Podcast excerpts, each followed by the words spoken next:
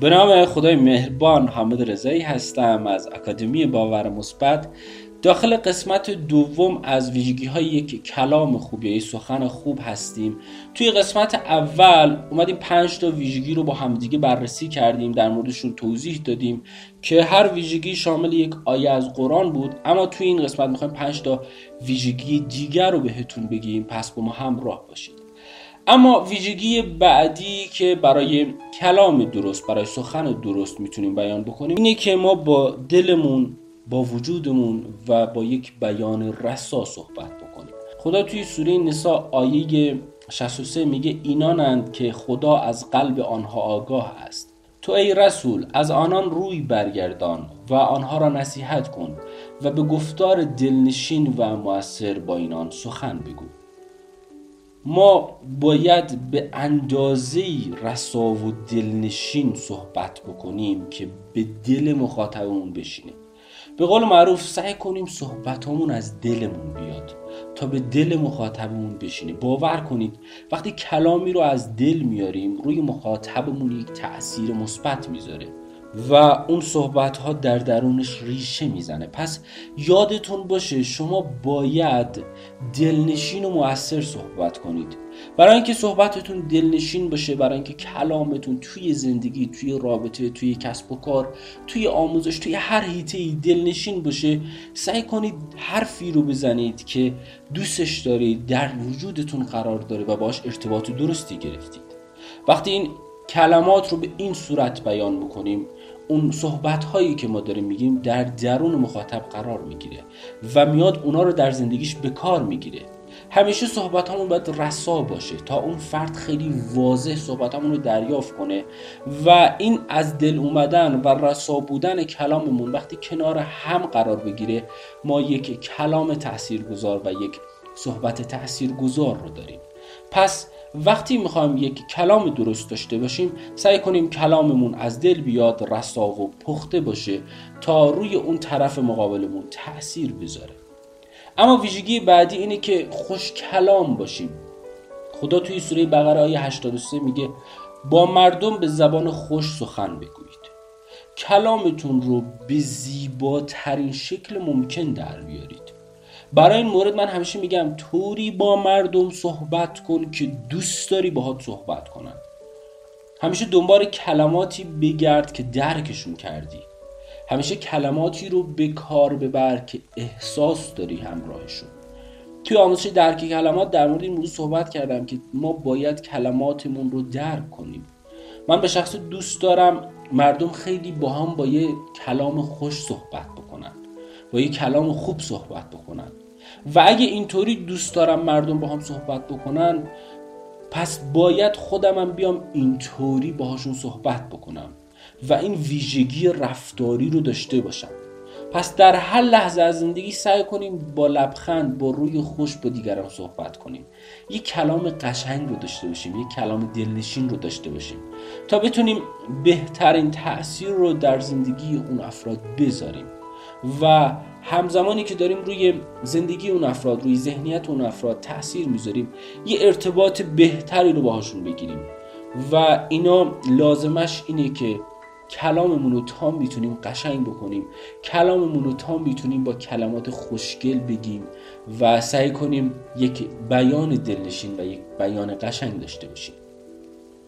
اما توی ویژگی بعدی یا همون ویژگی هشتم توی انتخاب کلمات ما باید دقت بکنیم. خدا توی سوره اسراء آیه 53 میگه و بندگانم را بگو که همیشه سخن بهتر را بر زبان آرند توی محصول قدرت کلام در مورد این موضوع گفتم صحبت کردیم که کلام ما چقدر قویه و چقدر می‌تونه تاثیرگذار باشه. هم داخل زندگی خودمون هم داخل زندگی بقیه.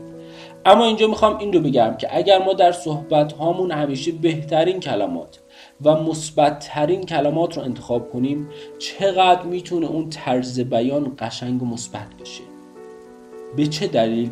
به این دلیل که ما اومدیم کلمات قشنگی رو برای بیان کردن انتخاب کنیم.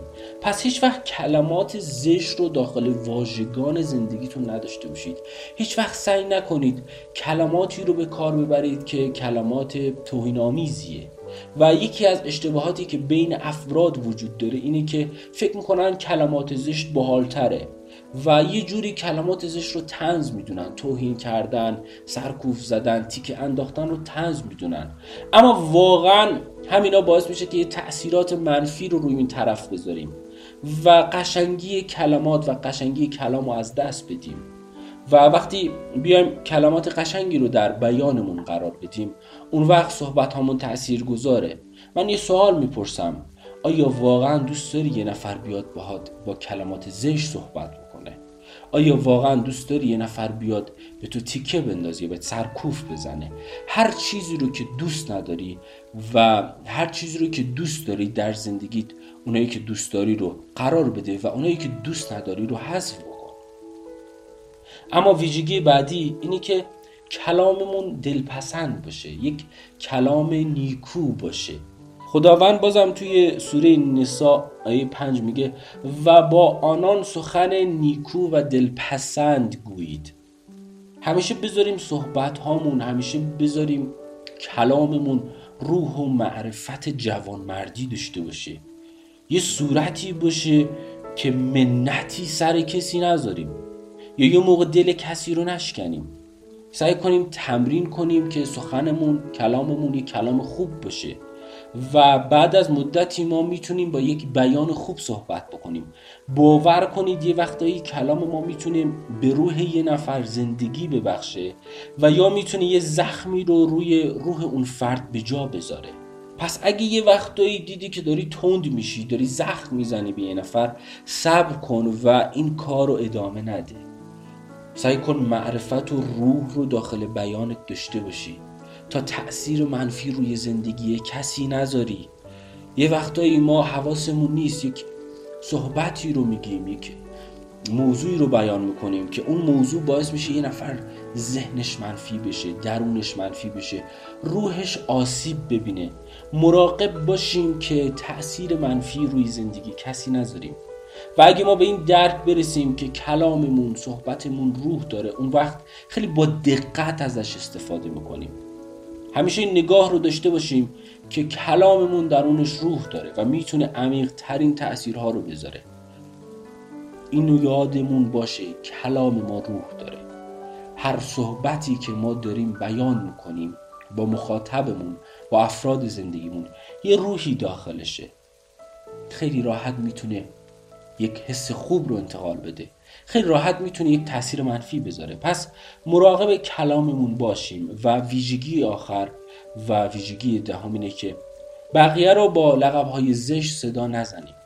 خدا توی سوره اسراء آیه 23 میگه و پروردگارت فرمان داده جز او را نپرستید و به پدر و مادر نیکی کنید.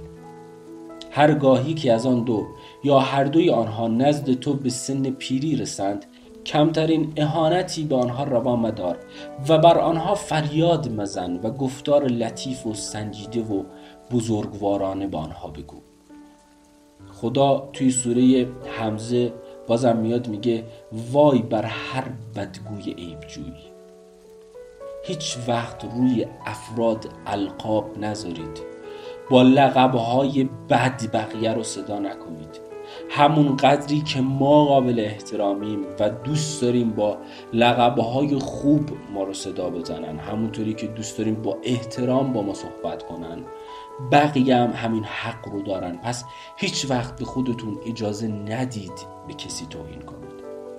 بدترین نوع رفتار در کلام ما اینه که به عزیزامون توهین کنیم اگه همچین رفتاری رو داشتیم یا داریم حتما برید عذرخواهی بکنید. و با خودمون عهد ببندیم که دیگه کسی رو با یه لقب زشت صدا نکنیم. اگر به پدر و مادرتون به برادر و خواهرتون یه لقب بد دادید باهاشون تند برخورد کردید کارتون اشتباه بوده. و این از نگاه خدا رفتار درستی نیست. این از نگاه زندگی انسان بودن نیست. هیچ کس رو نباید با یه لقب زشت صدا بکنید.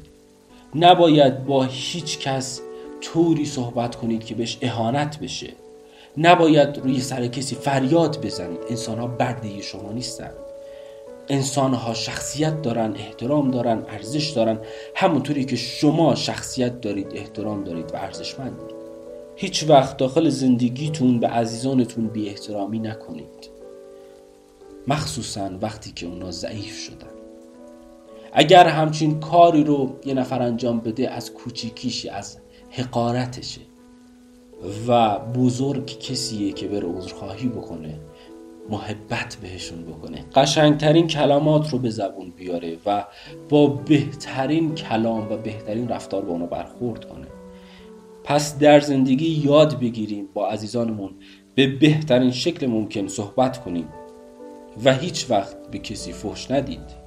هیچ وقت به کسی توهین نکنید. هیچ وقت کسی رو با یه لقب زشت صدا نکنید. اگه یه وقتایی این کار انجام می‌دید مسئله نداره. به خودتون یادآوری کنید که نباید این کار انجام بدید.